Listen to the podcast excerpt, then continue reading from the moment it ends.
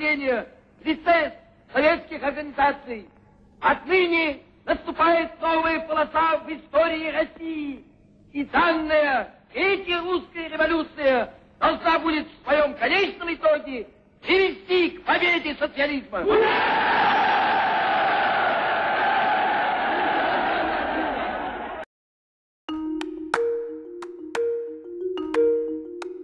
सन 1917 1917 world war one अपने चरम सीमा पे था और रशिया हार के कगार पे थी। और एक ऐसा व्यक्ति तूफ़ान बन के आया जिसने रशिया के राजा को अपने गद्दे से उतार फेंक दिया और वहाँ पे साम्यवाद, कम्युनिज्म का सबसे पहला राष्ट्र स्थापित किया। उसका नाम था व्लादिमीर लेनिन। दोस्तों, ये कम्युनिज्म क्या है? ये साम्यवाद क्या है? अगर हमें रशिया को जानना है तो यह साम्यवादी विचारधारा समझना बहुत ज़रूरी है, जिसे लेफ्टिस्ट विचारधारा भी कहा जाता है। दोस्तों, कोई भी कॉन्फ्लिक्ट जब शुरू होता है, उसकी नींव विचारधारा ही होती है आइडियोलॉजीज ही होती है।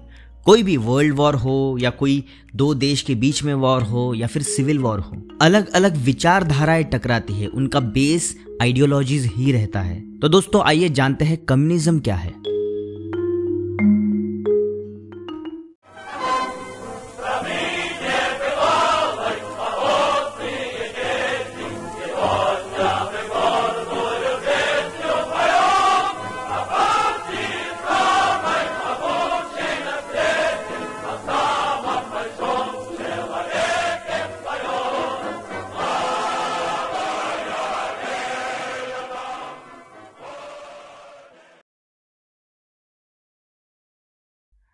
दोस्तों कम्युनिज्म विचारधारा की शुरुआत बहुत साल पहले ही हो गई थी।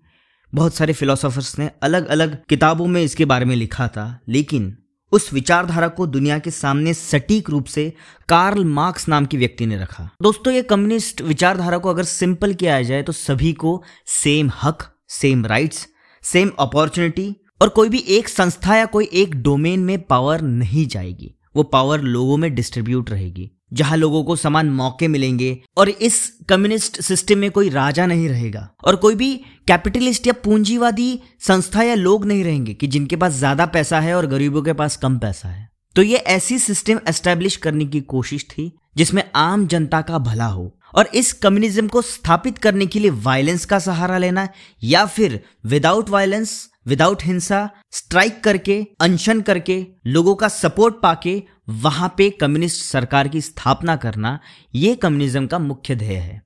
अब कुछ तबका ऐसा भी है जो वायलेंस के तरफ़ है, जहाँ पे ब्लडशेड है, और कुछ ऐसे भी लोग हैं जो वायलेंस के अगेंस्ट है तो भी कम्युनिज्म फॉलो करते हैं। दोस्तों आइडियली कम्युनिज्म अप्लाई करना बहुत मुश्किल है, लेकिन ये शुरुआत रशिया में हो रही थी। लेकिन आज तक पूरी तरह से कम्युनिस्ट सरकार या कम्युनिज्म किसी भी देश में नहीं स्थापित हुआ है। अलग अलग लोगों ने कम्युनिज्म को अलग अलग तरीके से समझा है। इवन रशिया में भी पूरी तरह से कम्युनिज्म की स्थापना नहीं हुई।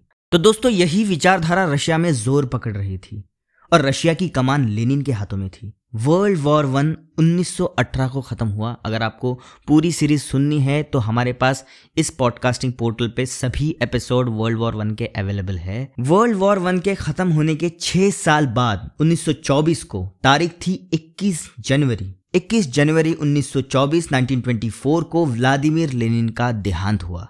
उसके बाद रशिया का उत्तराधिकारी कौन होगा, इसके बारे में चर्चा होने लगी। और यहाँ से रशिया की रूथलेस और हिंसा से भरी कहानी शुरू हुई। मैं सौरभ ठाकरे वर्ल्ड वॉर की इस कहानी की श्रृंखला में आपका स्वागत करता हूँ। राइज ऑफ़ द डिक्टेटर में आज का तीसरा एपिसोड जोसेफ स्टालिन